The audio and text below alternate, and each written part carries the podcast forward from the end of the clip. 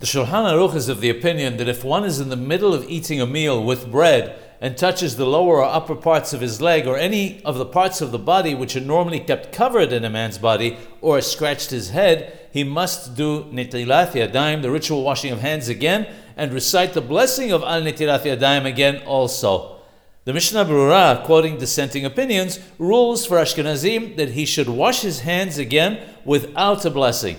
However, in certain cases of going to the bathroom, or if he touched areas which actually had dirt on them, he must wash his hands again with the blessing on the washing. The Ben Ish Hai is more definite concerning not repeating the blessing in any circumstances. He states that if one touches one's leg or thigh or scratched one's head during a meal, one must do Netilat Yadayim again, but not recite the blessing again.